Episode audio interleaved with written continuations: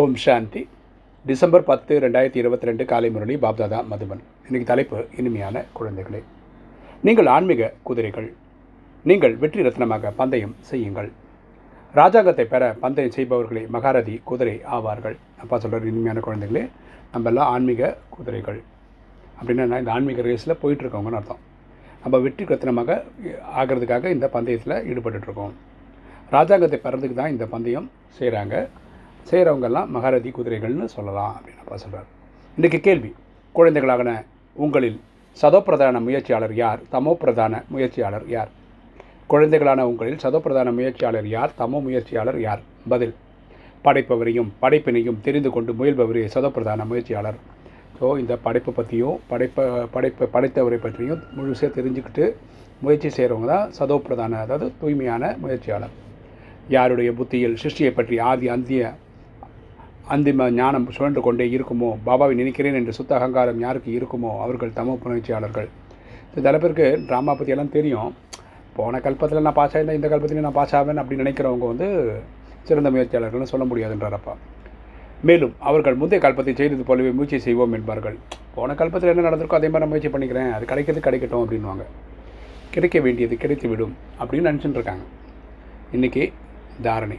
முதல் பாயிண்ட்டு இந்த கர்மேந்திரங்கள் மூலமாக தவறு எதுவும் செய்துவிட வேண்டாம். நம்ம உடல் உறுப்புகளை வைத்து தவறுகள் வராமல் பார்த்துக்கோங்க. எண்ணங்களில் வந்தாலும் பரவாயில்ல. அது வந்து சொல்லாவோ செயலாவோ வராமல் பார்த்துக்கணும்னு அப்பா சொல்கிறார் சம்ஸ்காரங்களை ராக ராயலாக அமைத்து கொள்ளுங்கள்.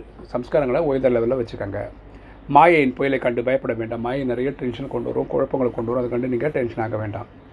யோகத்தில் முன்னேற்றம் அடையுங்கள். ஞானம் யோகத்தில் முன்னேற்றம் அடையுங்கள்னு அப்பா சொல்கிறார் ரெண்டு ஸ்ரீமத் படி நடந்து கிரகச்சாரத்தை பா கடந்து தீவிர வேகம் அடையுங்கள். ஸ்ரீமத் படி நடக்கணும். கிரகச்சாரத்தையெல்லாம் கடந்து பாஸ் ஆகணும் தார்மர வழியில் செல்ல வேண்டாம். நம்ம இன்னைக்கு இனிமே மன்மத் மற்றும் பரமத் வழியில் போக வேண்டாம்.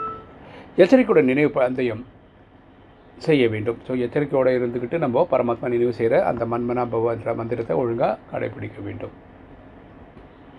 ஒவ்வொரு செயலையும் யோகயுக்தாகவும் யுக்தியுக்தாகவும் செய்பவராகி கர்மயோகி மற்றும் நிரந்தர யோகி ஆகுக. ஒவ்வொரு செயலையும் யோகயுக்தாகவும் யுக்தியுக்தாகவும் செய்பவராகி கர்மயோகி மற்றும் நிரந்தர யோகி ஆகுக.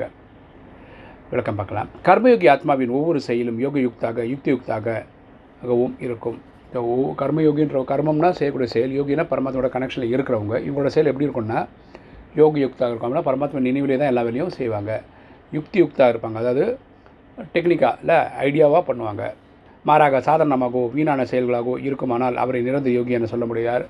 அவங்க பண்ணுற காரியம் ரொம்ப சிம்பிளாக பண்ணுறாங்க சிம்பிளானா சாதாரணமாக பண்ணுறாங்க அதில் எந்த ஒரு சுவாரஸ்யமாக சொல்லிக்கிற மாதிரி எதுவும் இல்லையோ அவங்களெல்லாம் வந்து நம்ம என்ன சொல்ல முடியாது? நிரந்தர யோகின்னு சொல்ல முடியாது.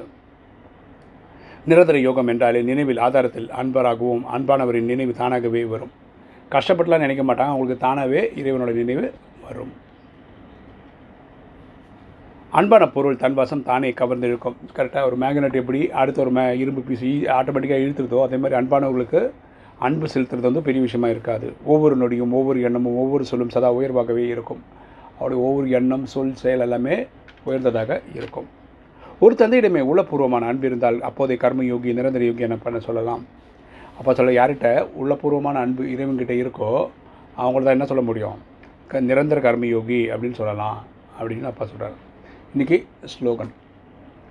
உழைப்பின்றி விடுபட அன்பெனும் ஊஞ்சலில் ஆடிக்கொண்டே இருங்கள். உழைப்பின்றி விடுபட அன்பெனும் ஊஞ்சலில் ஆடிக்கொண்டே இருங்கள். எந்த ஒரு கஷ்டமும் இல்லாமல் ஒரு வேலை செய்து முடிக்கணும்னா பரமாத்மா நினைவில் அன்பாக நினைவில் இருந்தால் போதுமானது. ஓம் சாந்தி.